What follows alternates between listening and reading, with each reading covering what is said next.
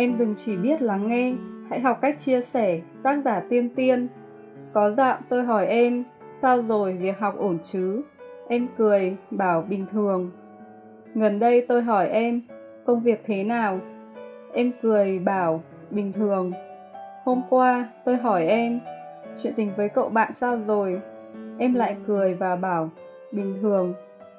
Bình thường là không có sự kiện gì đặc biệt, cũng không có sự cố gì. Vì em cười nên tôi đã tin. Mọi người nhận xét em là một người giỏi lắng nghe. Em cũng cảm thấy vậy. Em có thể nghe một lúc, kể cả lúc nửa đêm, kể cả khi em đang cảm thấy rất mệt.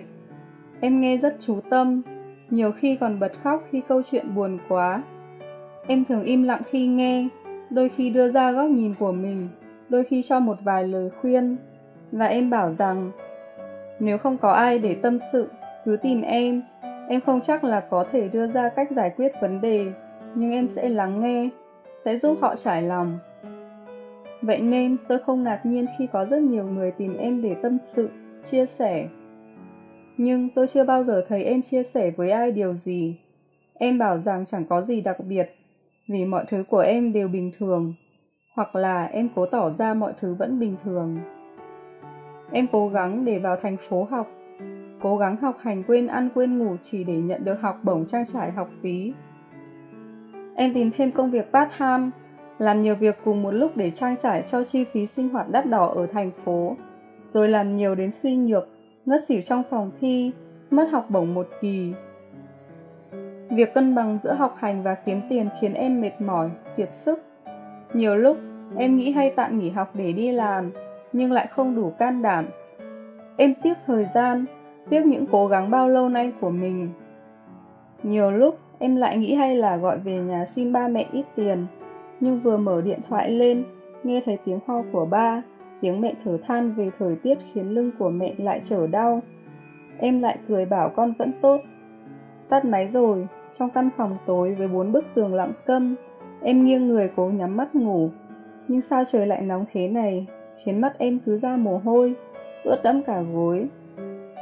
Em làm một công việc nhàm chán.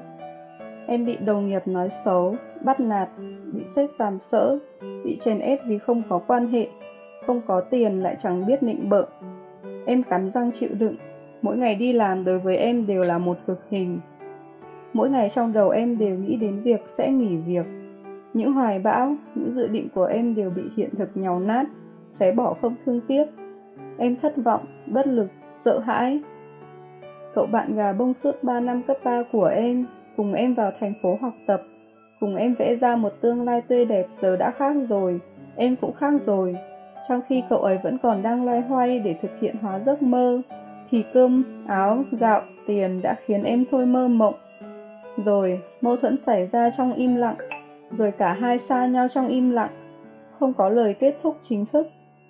Tình đầu mà, có bao giờ trọn vẹn được đâu. Thành phố dạo gần đây chiều nào cũng mưa. Sáng nay đi làm vội quá nên em quên dù. Chiều về, nhìn lên bầu trời em thở phào may quá. Trong lòng thầm nhủ phải tranh thủ về lấy dây quần áo đã ngâm ngoài trời mấy ngày liền. Nào ngờ, vừa đi được một đoạn, trời lại mưa, tí tách từng hạt, rồi giả dích, rồi tầm tã. Ban đầu, em còn cố gắng chạy thật nhanh, rồi chậm dần, rồi lê từng bước một. Mệt rồi, mà dù có không mệt thì cũng ướt cả rồi. Về đến nhà, nhìn dây quần áo ướt sũng, em khẽ thở dài, bước vào phòng, đóng cửa lại, khẽ dùng mình. Lạnh quá, rõ ràng là hồi chiều vẫn còn rất nóng. Sao mới mưa có một trận mà lại lạnh thế này?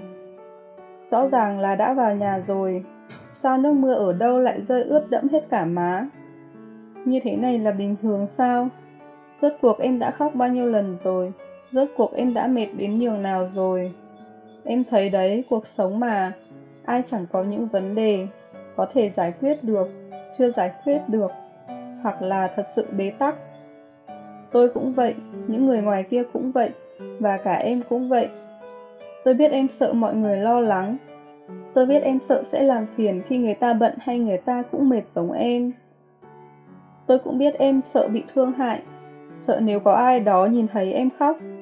Có ai đó đưa vai để em tựa vào thì em sẽ không còn đủ sức để gồng mình, để tỏ mạnh mẽ, để tỏ ra mọi thứ của em vẫn bình thường. Nếu như thế thì em đã xong đời rồi. Em biết không, vẫn còn nhiều người quan tâm em, đợi để lắng nghe em. Nên em cứ khóc đi, cứ than thở đi, cứ yếu đuối đi. Chắc chắn sẽ có người đến đưa khăn giấy cho em, ôm em vào lòng và bảo sẽ ổn thôi. Hoặc đơn giản, chỉ là ngồi bên cạnh em, nghe em trải lòng. Có thể sẽ chẳng giải quyết được gì, nhưng sẽ nhẹ nhõm hơn.